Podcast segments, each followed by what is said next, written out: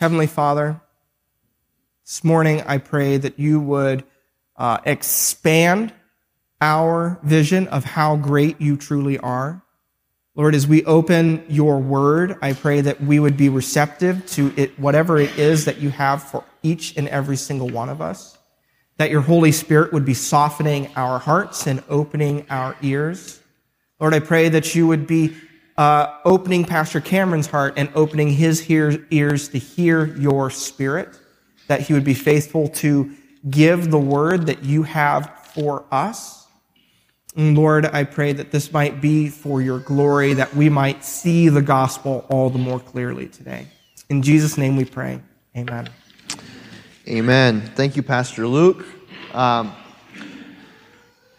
my name is my name is Cameron, uh, one of the pastors here, and uh, we welcome you, and we're so grateful that you're here. Um, we started a we started a series through the Book of Romans last week, and um, I'll, I'll tell you that we.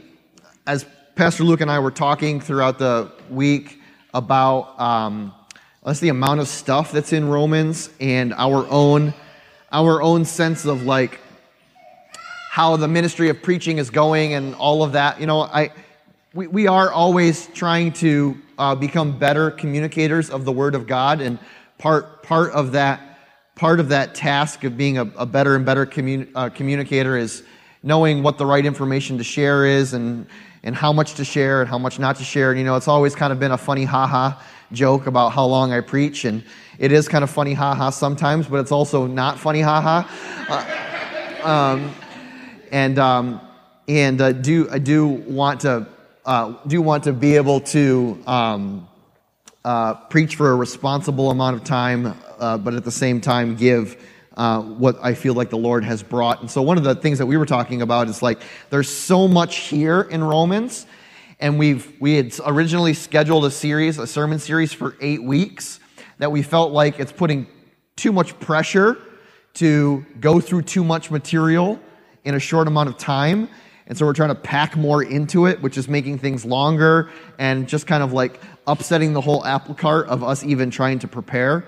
And so we're going to take a little bit of a slower pace, actually, um, through Romans, and we're going to do a we're going to preach on, through Romans for eight weeks right now, and then we're going to take a short break for the season of Advent, uh, which is the preparatory season to Christmas, and then we're going to pick Romans back up after the first of the year.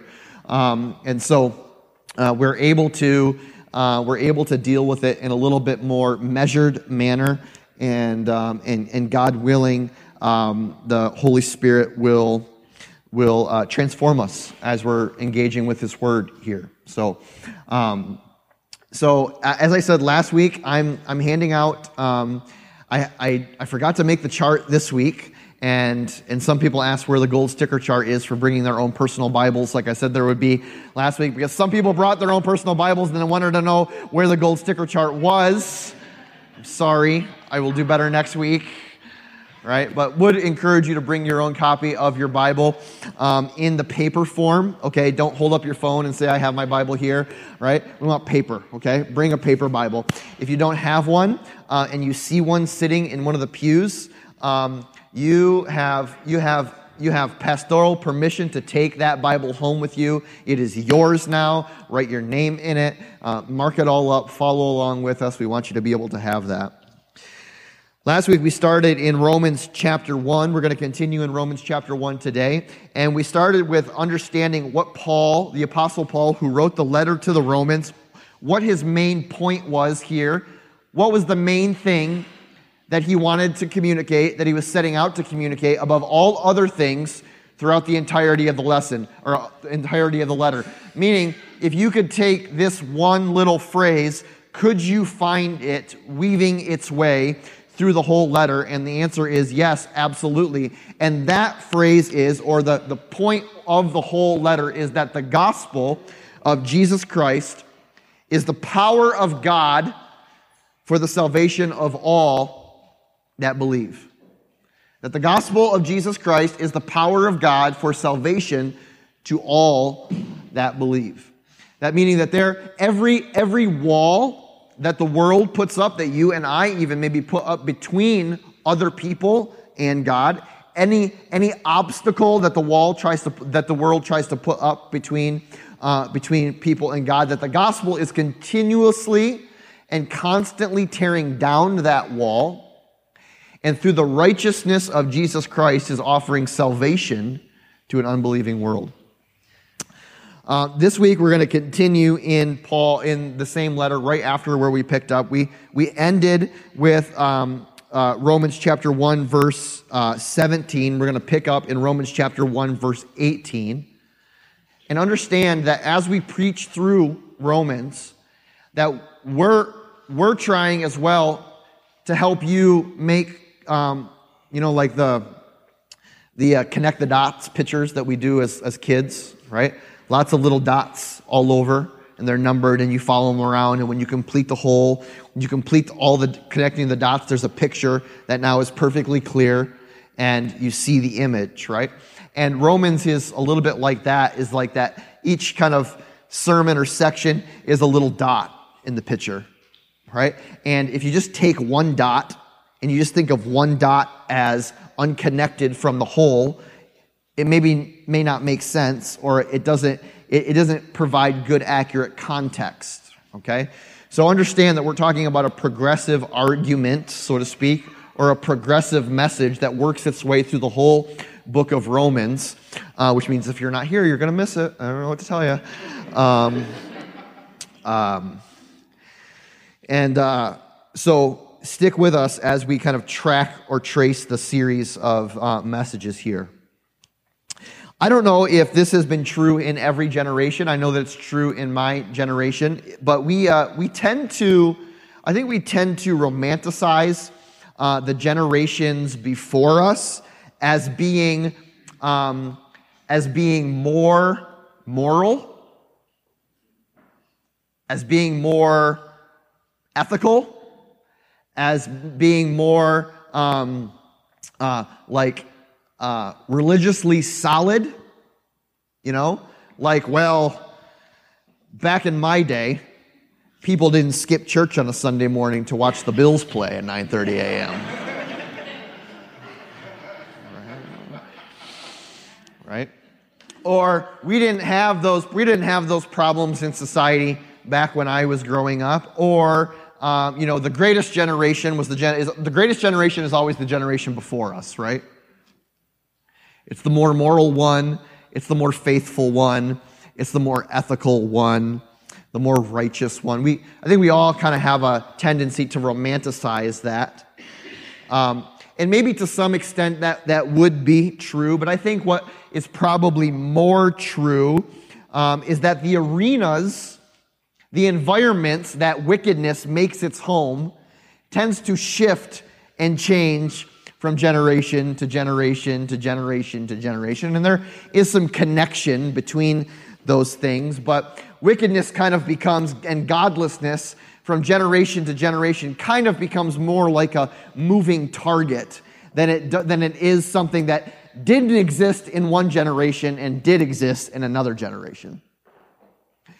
Because what we'll see from Paul's words here is that even from, even, even built into the very nature and character of God is a response to the wickedness and godlessness of the world. I mean, and so, so even built into the one who created the world, who was there at the laying of its foundations, was a What was a um, was a predetermined response to the wickedness that existed. So it's not like somehow, some way, just in one one generation, just totally screwed it up and set us on a wrong path, right? But no, that built into the fabric of sin itself is a wickedness and a godlessness that God Himself is endeavoring to address. And what Paul does in the latter portions, or the, the beginning portions of the whole letter to the Romans, and in the latter portions of Romans chapter one, Romans chapter one specifically, is he outlines a few indications that wickedness and godlessness is on the rise.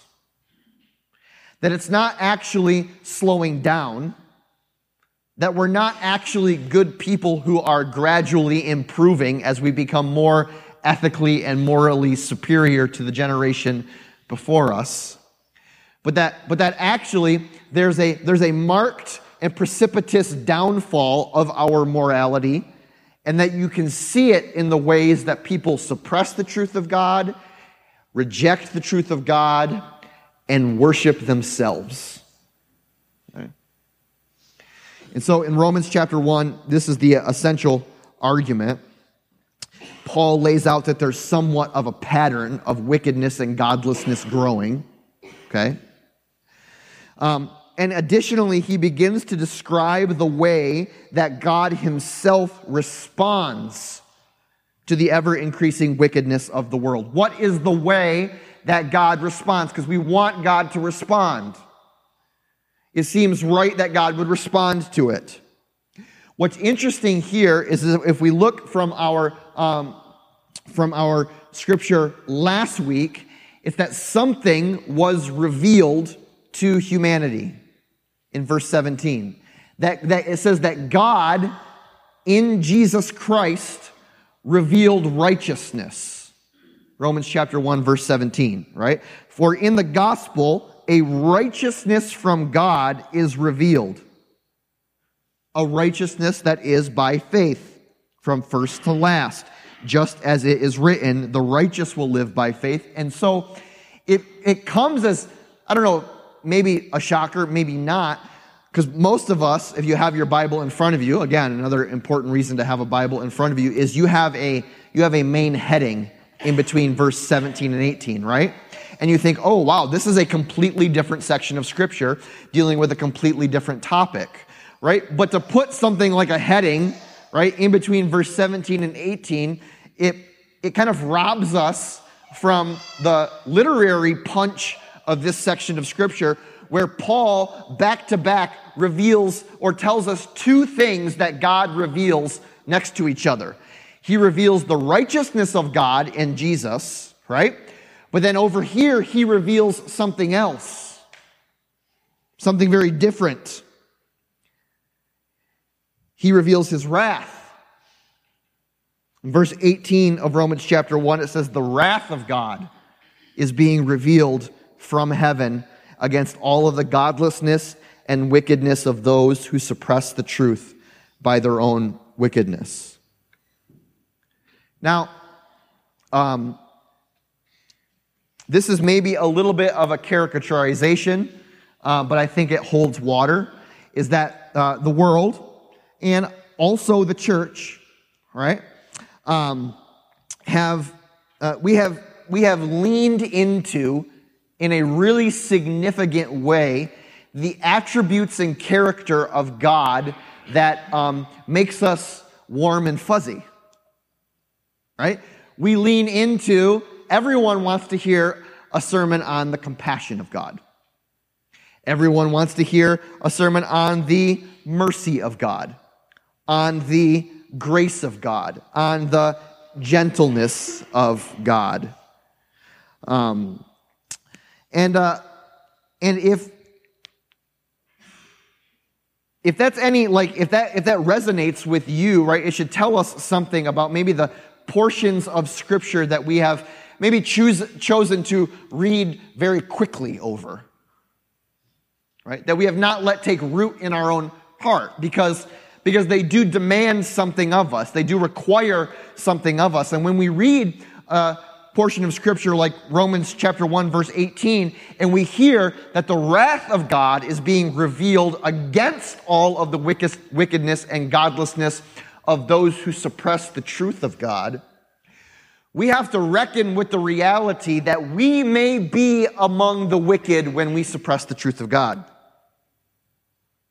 That we may we may be we may we may be participating in that movement.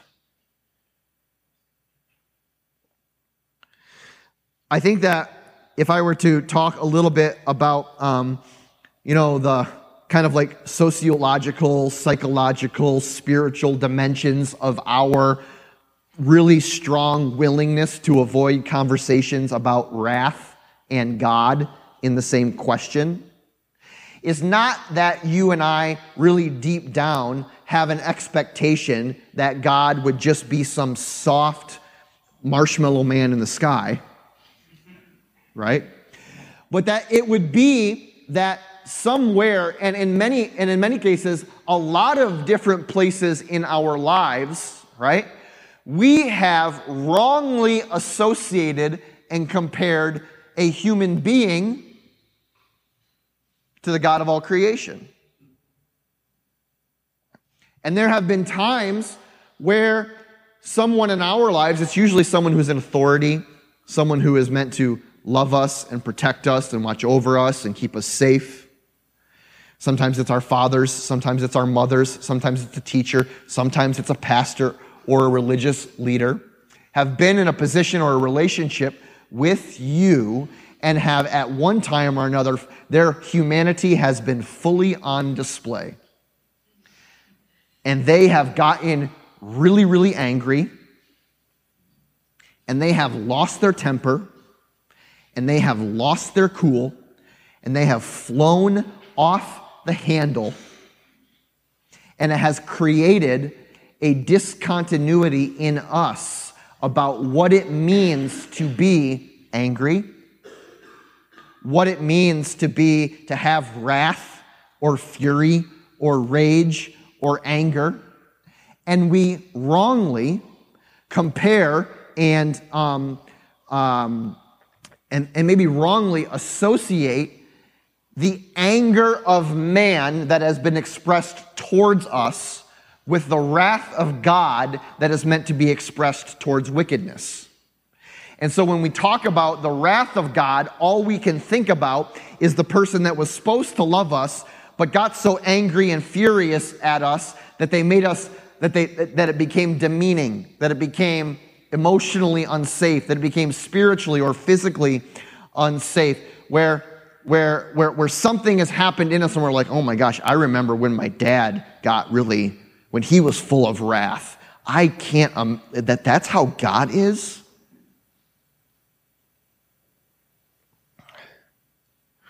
But that's not actually what wrath is here in Scripture, as, as Paul explains it, and it's certainly not as it relates to, to God. We need to, we need to ask the Lord to help us separate our experience with sinful human beings from our knowledge and understanding of Him, so that we may get a more clear picture of who He actually is and why it's declared that He, He He responds and reveals His wrath, among other things as well.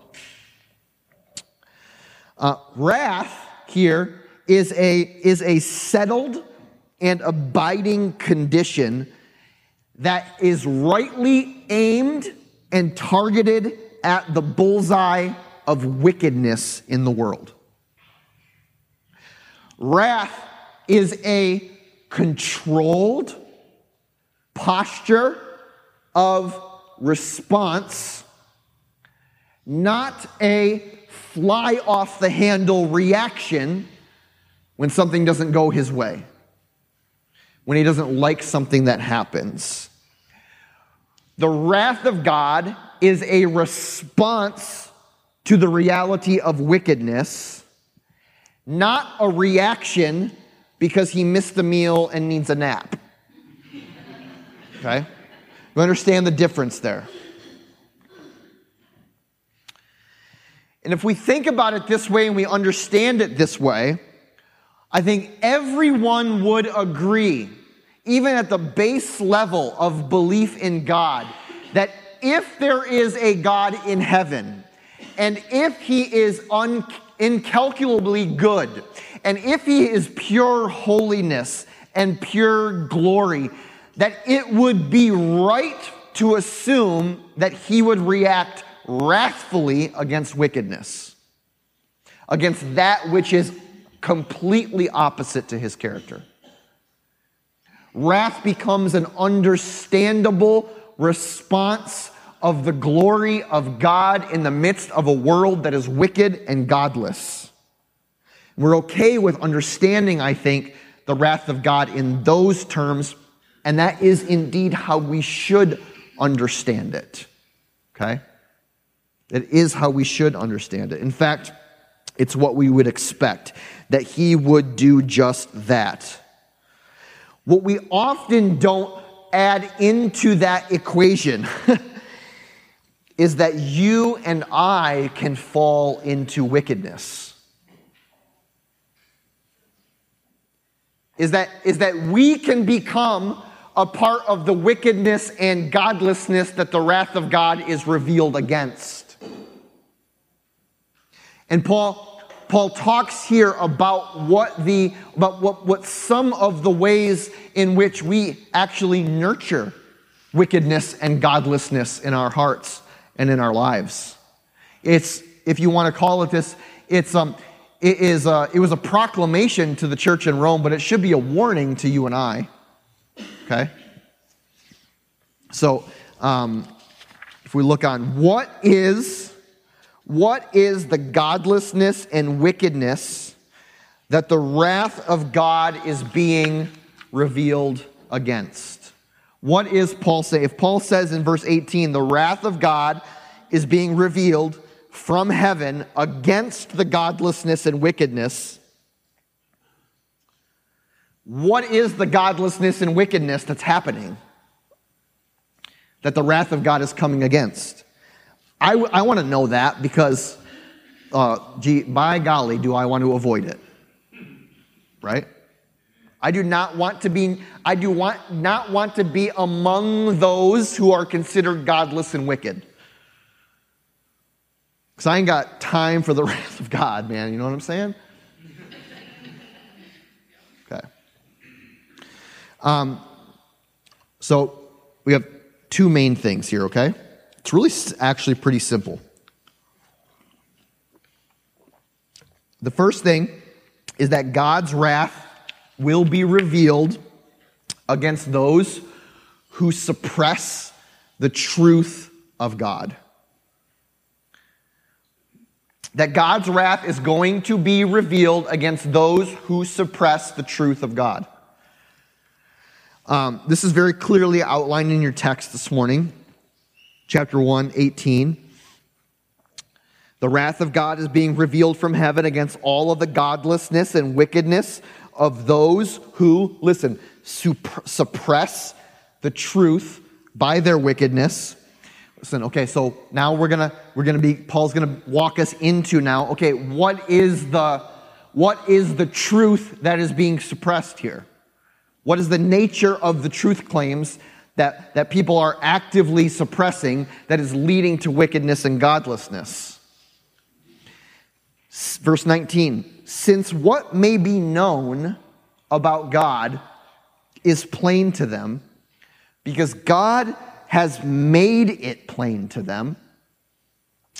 For since the creation of the world, God's invisible qualities, his eternal power, his divine nature, has been clearly seen, being understood from what has been made, so that men are without excuse. Um, I have five kids. They're... They're growing in their emotional and their spiritual and their physical maturity. And as you know, um, those of you who have been around a child for more than a day, right, is is this, is that um, there's, there's a few things that you don't have to teach a child. One of the things that you don't have to teach them is how to lie and cover up the truth, right? You don't have to teach them that. It's like it it exists within them, right? And not only does it exist within them, but, but they will go to extraordinary lengths to make sure that the truth stays like, like they're holding down a beach ball under the pool, right? Like they're trying to hold it underwater, but it's got Crisco all over it, right? So like they're struggling to hold it underwater, but it's just like the truth is just come pop, pop, pop, pop, coming up, coming up, coming up, coming up, right? The idea here of suppressing suppressing the truth is this idea of taking what is what is known at its most basic level and pushing it deep down into the caverns of disbelief. The idea of suppression here is the continual and aggressive striving against the truth. And what Paul uh, what Paul asserts here is that what mankind holds down underneath the water is the basic knowledge of the majestic and transcending power of God as both creator and sustainer of all things. There is a there is an active suppression of the understanding that there is a God in heaven to whom we are accountable to because we are created and He is creator. That we are not Him. Actively seeking to suppress what has clearly been made known in the fabric of all creation. Paul says that it is, you know, paraphrasing Paul, it is as clear and plain as it possibly could be that there is a divine God with eternal power. It's clearly known that things are evident and obvious in the very reality of creation itself. That these things may be invisible according to the other ways that we see God acting and showing up and working in our lives and in creation, right? But it is not invisible when it comes to simply recognizing even the complexity and divinity and power of the creation that you and I each exist in and enjoy every single day. What are the things that are undeniable according to Paul, according to the scripture, undeniable about God?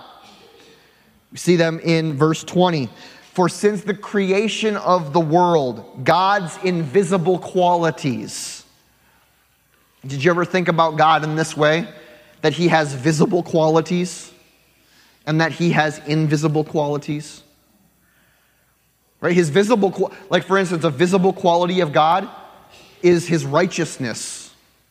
A visible quality of God is His grace incarnated to us in Jesus Christ.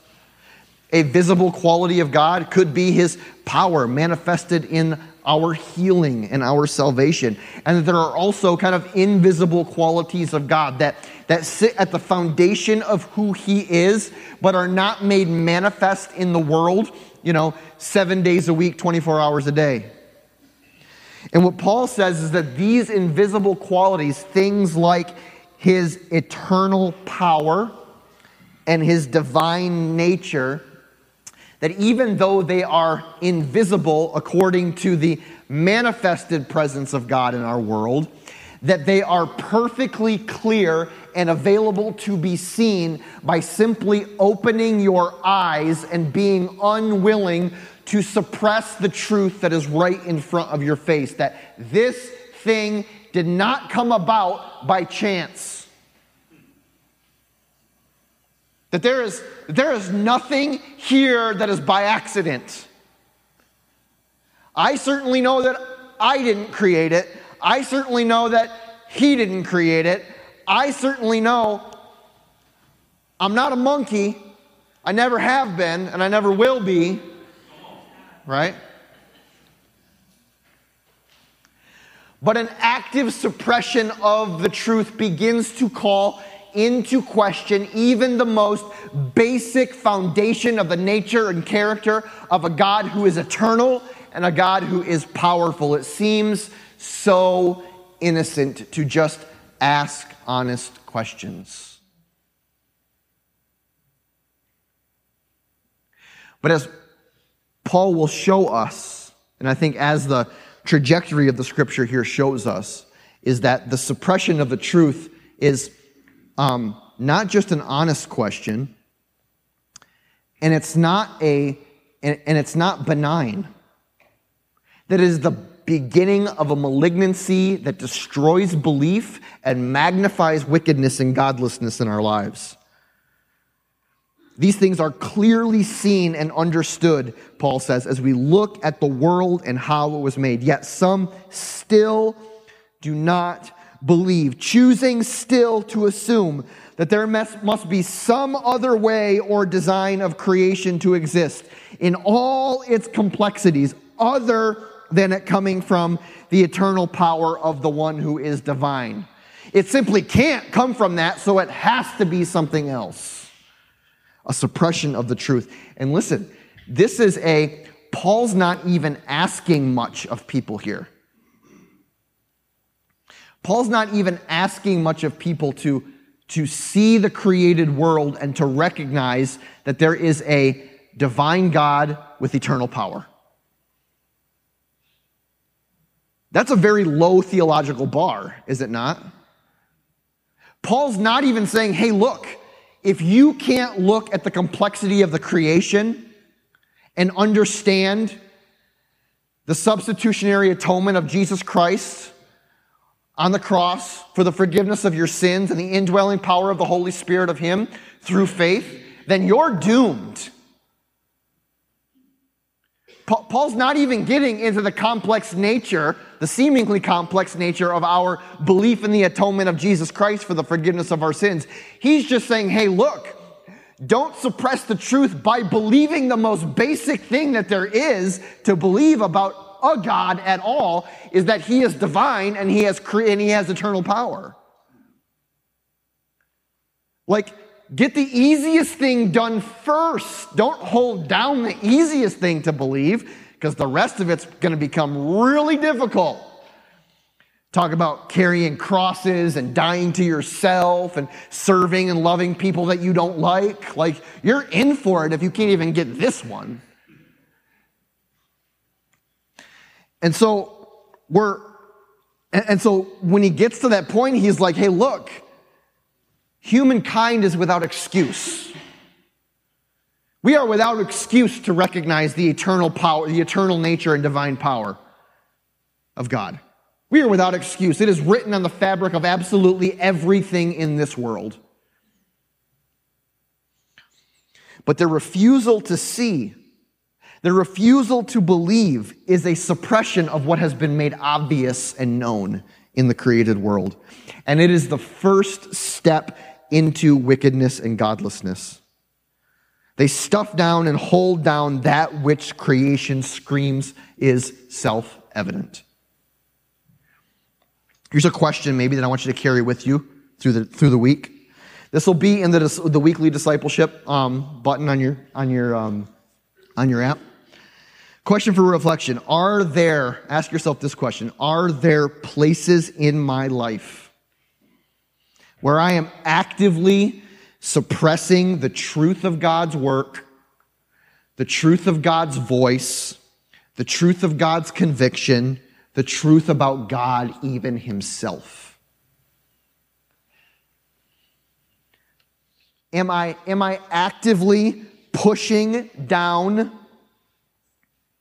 trying to hold under the water the conviction of God that He is drilling into my heart through His Word? The presence of God's voice saying, do this, don't do that.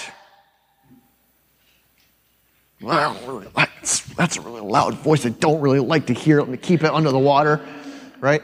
Suppressing the truth of God's active work in your life is the beginning of wickedness and godlessness, and the wrath of God is revealed against the heart of those who would suppress the truth of God with their own self-centered idolatry that says, I know better.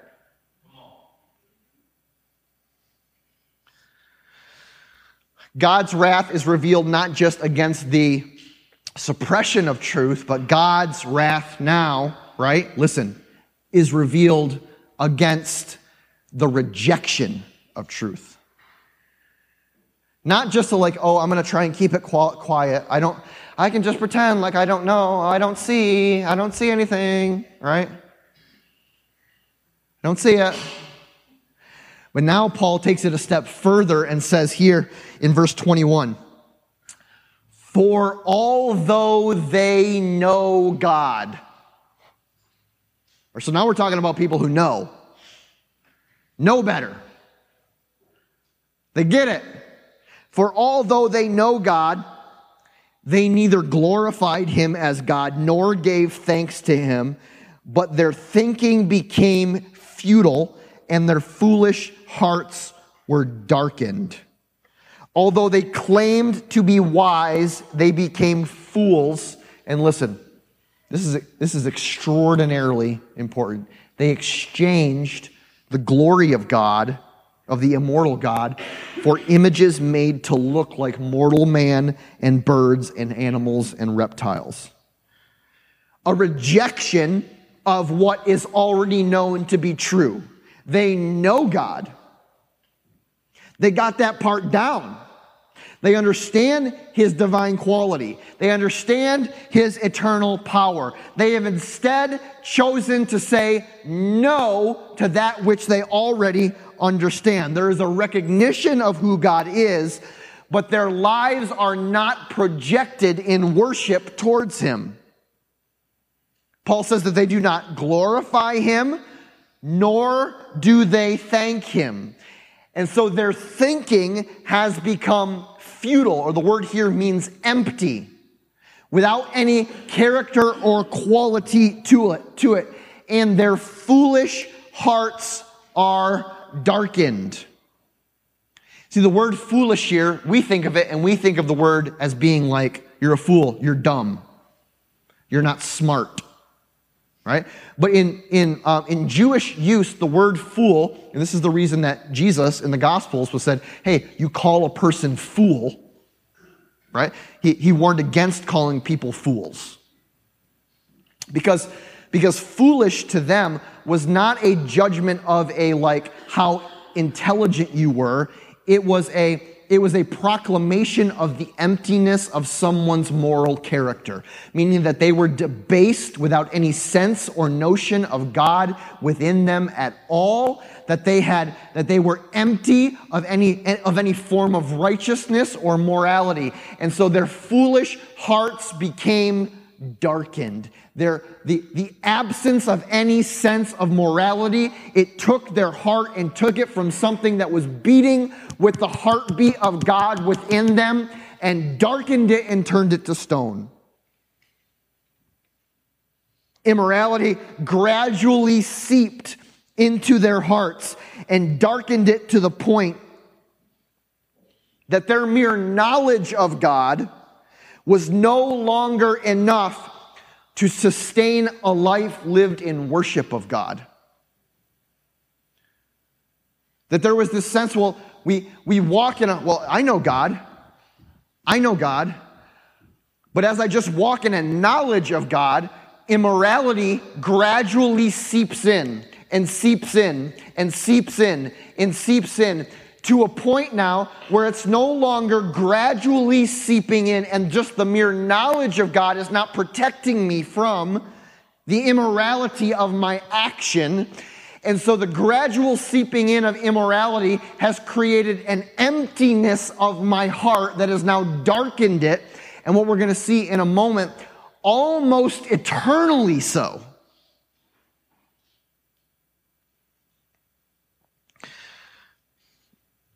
And so what does that lead to? What does the darkened heart lead to? The darkened heart, it says, leads to an exchange. We willingly exchange one thing for another. Where God once sat, even if he sat there in an intellectual sense, knowing God is divine, he has eternal power, he sits on the throne, right? He is God, I am not. Where once God sat, now we're doing the whole Indiana Jones scene, right? The Temple of Doom. right? Gets the bag of sand, the gold idol here, right? And he's like, you with me? Yes. No? Some of you? All right. Go watch it. It's a good movie. All right. Right? Where where he exchanges exchanges one one god for another, one idol for another, right? In order to remain safe. Turns out that we cannot exchange the glory of the immortal God for images made to look like man and birds and reptiles and animals without putting ourselves in extraordinarily grave danger. So what do we see in their life? An exchange happens. Idols begin to rise up and take a place of prominence in the life of those that reject the truth. They claim wisdom, but they actually become foolish, and you can see it in their lives. What do we see in their lives? Well, we see an abandonment of what is known and what is better. God is divine and he is powerful, for what is man-made and what is absolutely preposterous. Exchanging the glory of the immortal God for images made to look like mortal man and birds and reptiles and animals. And he perverts his own life by worshiping insulting images, worshiping what is comfortable to him, what requires nothing of him. In fact, he worships himself. We've exchanged the glory of God for idols to made to be made like the image of man. Man, people back then were so dumb. Right? Who, who in their right mind, knowing God and knowing who he is, would make the intentional decision to worship something that was man-made? Glad we're glad we have progressed beyond that, right?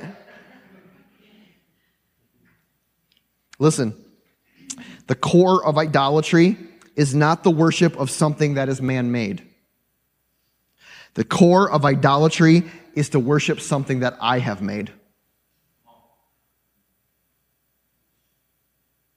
I, I'd be willing to bet that not many of you have little golden calves in your house. Serious. But I'd be willing to bet that you have made idols in your own life that you worship and bow down to. Things that you have exchanged the glory of the immortal God for. Allowing it to be the main thing, the one thing, the only thing that determines the trajectory of everything else in your life. Your relationships, your schedule, your money, everything. It is the worship of something that is a creation of me that defines idolatry. Something that is comfortable to me, something that demands very little of me. Idolatry embraces a me-centered perspective on all things in life. What I think, what I want, what is good for me, what I feel, what I need. It is the, it is at its base level the undervaluing of the immortal God and the overvaluing of my own self. And the question here for us, the question that I want you to carry this week is this. What bit of God's truth are you considering or already just simply outright rejecting? This is important, okay? It usually goes something like this. I know that God's word says this, but I, a God made in my own image, believe this instead. I know that God desires that I do this, but I, a God, an idol made in my own image, choose instead to do this. It's a little bit easier, a little bit more comfortable, a little bit more socially acceptable, or I just plain want to because it feels good.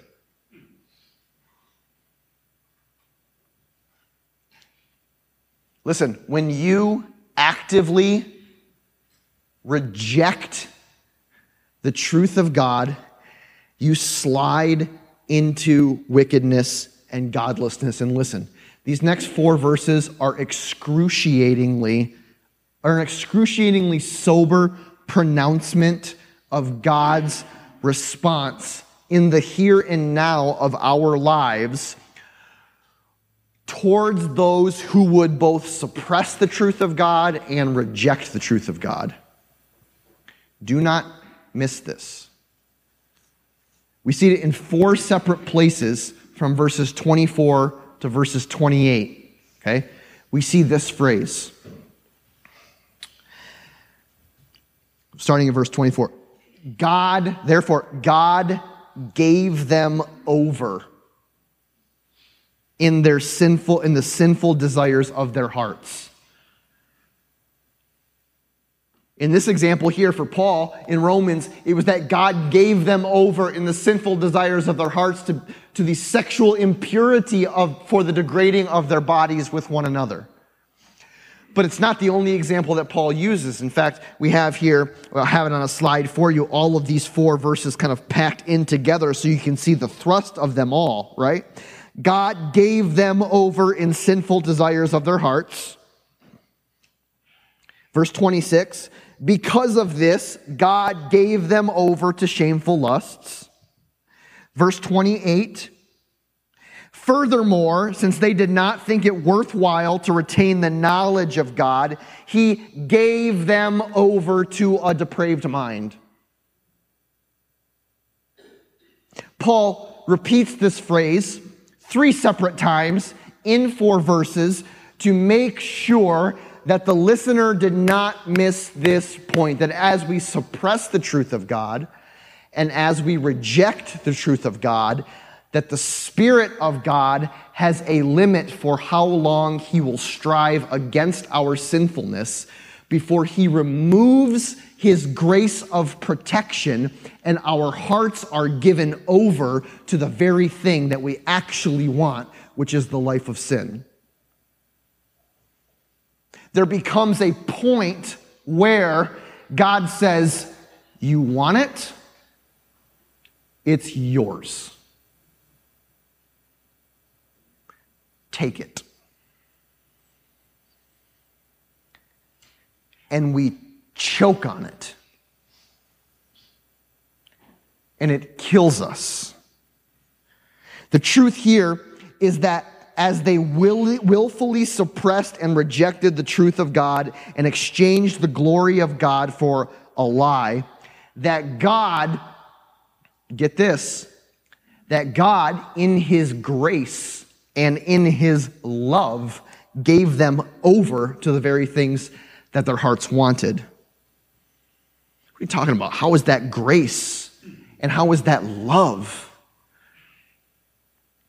Listen, God is not about, I can say this no, no, no more clearly or simply, God is not about to force you into intimate, loving fellowship with him. Not about to do it. Because, because the, the, the forceful, the forcefulness of being in relationship with God is not a relationship that is built on love, right? It's built on power. It's built on coercion. No, you're going to do this. You're going to act like this. You're going to love me because I say so. Does God have the power to force us into relationship with him? Yes. Would anyone say that a relationship that is forced has as its foundation love? No. At all. So we have one of two choices, right? You can serve a forceful, um, abusive type of God that makes you do things that you don't want to do, and you can remain righteous. Or God, in his grace and love, can say, I love you so much, I give you the freedom to choose something other than me. The same way in which we express love to our spouses, right? I know that my wife loves me because she has the freedom to choose to not love me.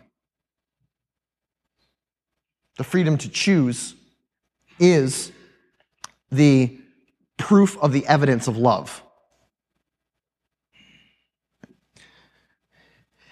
It started as this precipitous destruction of their entire lives. God allows men and women to go down into the depths as far as they desire.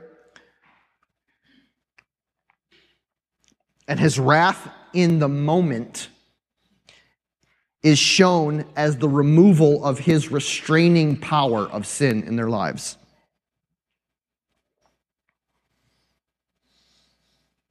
Here's a question for reflection. We're going to kind of end with this and maybe one more scripture verse, all right? Question for reflection is this. What sin, and this isn't just like an individual sin, like a moment, right? But but what pattern of sin? What heart condition? What posture of my spirit have I normalized or rationalized in my life that I once found to be despicable? There was a time where I looked upon my sin and it was disgusting to me because the Spirit of God was working conviction in my heart, right? But over the time of both suppressing and rejecting the truth of God, I have found ways to normalize the thing that I once despised, to rationalize the thing that I once despised, to make sense of, to give an excuse for the thing that I know is despicable to the heart of God. And now I no longer see it as detestable. Beware. Because when sin is no longer detestable, God is beginning to remove. God is, God is beginning to remove his restraining power in your life, and you are on the path to being given over to the sin that your heart so easily desires.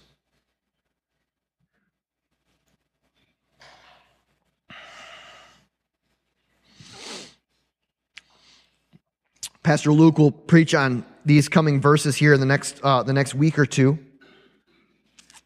Uh, but recognize that the darkening and hardening of our hearts is the um, is the temporary here and now version of God's wrath being revealed. His restraining power that has kept, that has kept us restrained from just totally diving into the pool of our sin.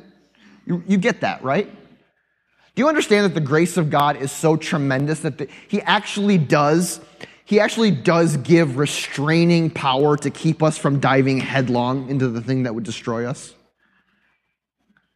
Until we have suppressed the truth and rejected the truth for so long that he's finally like, I'm done trying to stop you from doing the thing that you want to do.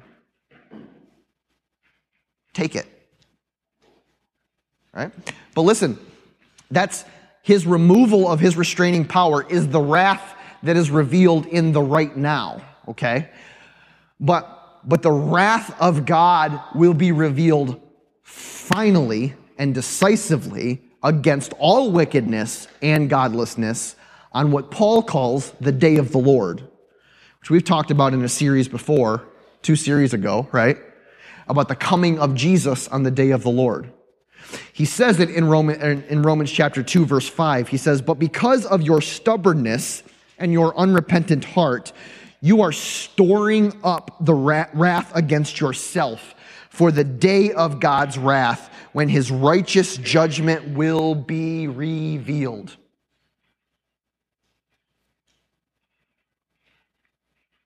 Now understand, that God, we know this from Second Peter chapter three, verse nine, that God is not willing that or wanting that any should perish, but that all would repent and come to know him to eternal life. Right? But that there is a decided moment where the bill has become due on the day of the Lord. And the wrath of God will be revealed against all the wickedness and godlessness that has not been repented of in salvation through Jesus Christ.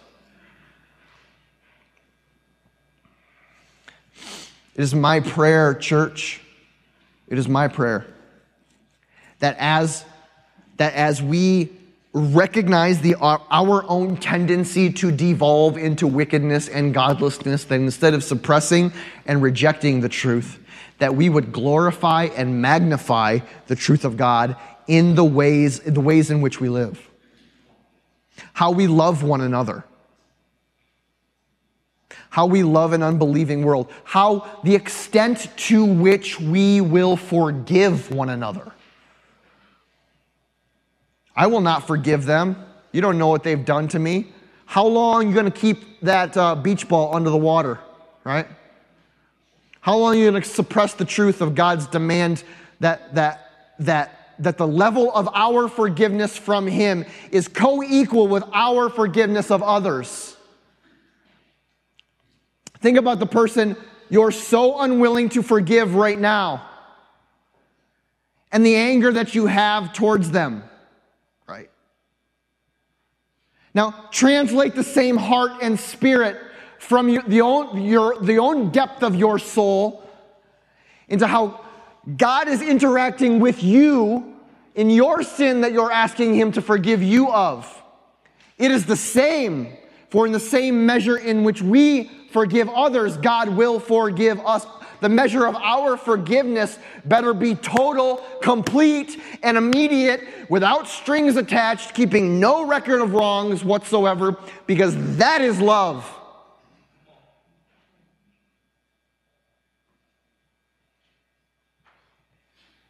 And if at every turn all we can do is suppress the truth of God and reject the truth of God, let me tell you, let me warn you, loved ones, your heart is turning dark and hard. And the Spirit of God will not strive with you towards righteousness forever. The bill will be paid, the bill will be called due. I'll have the worship team come back up.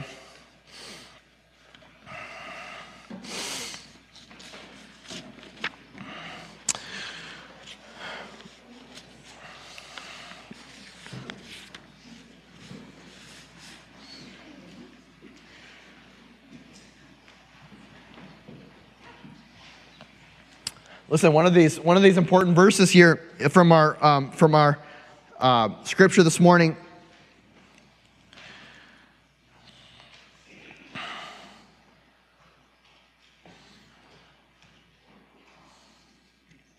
For although they knew God, they neither glorified Him as God nor gave thanks to Him, but their thinking became futile, futile and foolish. Listen, as we go into this next part of our service, we have an opportunity to reject the condemnation that is placed upon those who reject the truth by saying, in this moment, we recognize God for who He truly is, and we will respond by giving Him an offering of glory and thanks in our worship.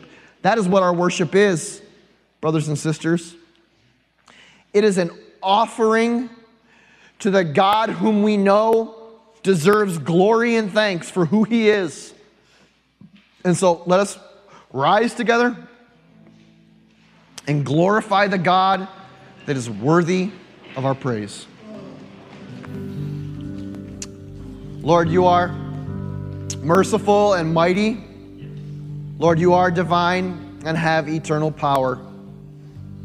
Lord, all glory and honor and thanks be given to You and Your Son, Jesus Christ, who dwells in our hearts by faith.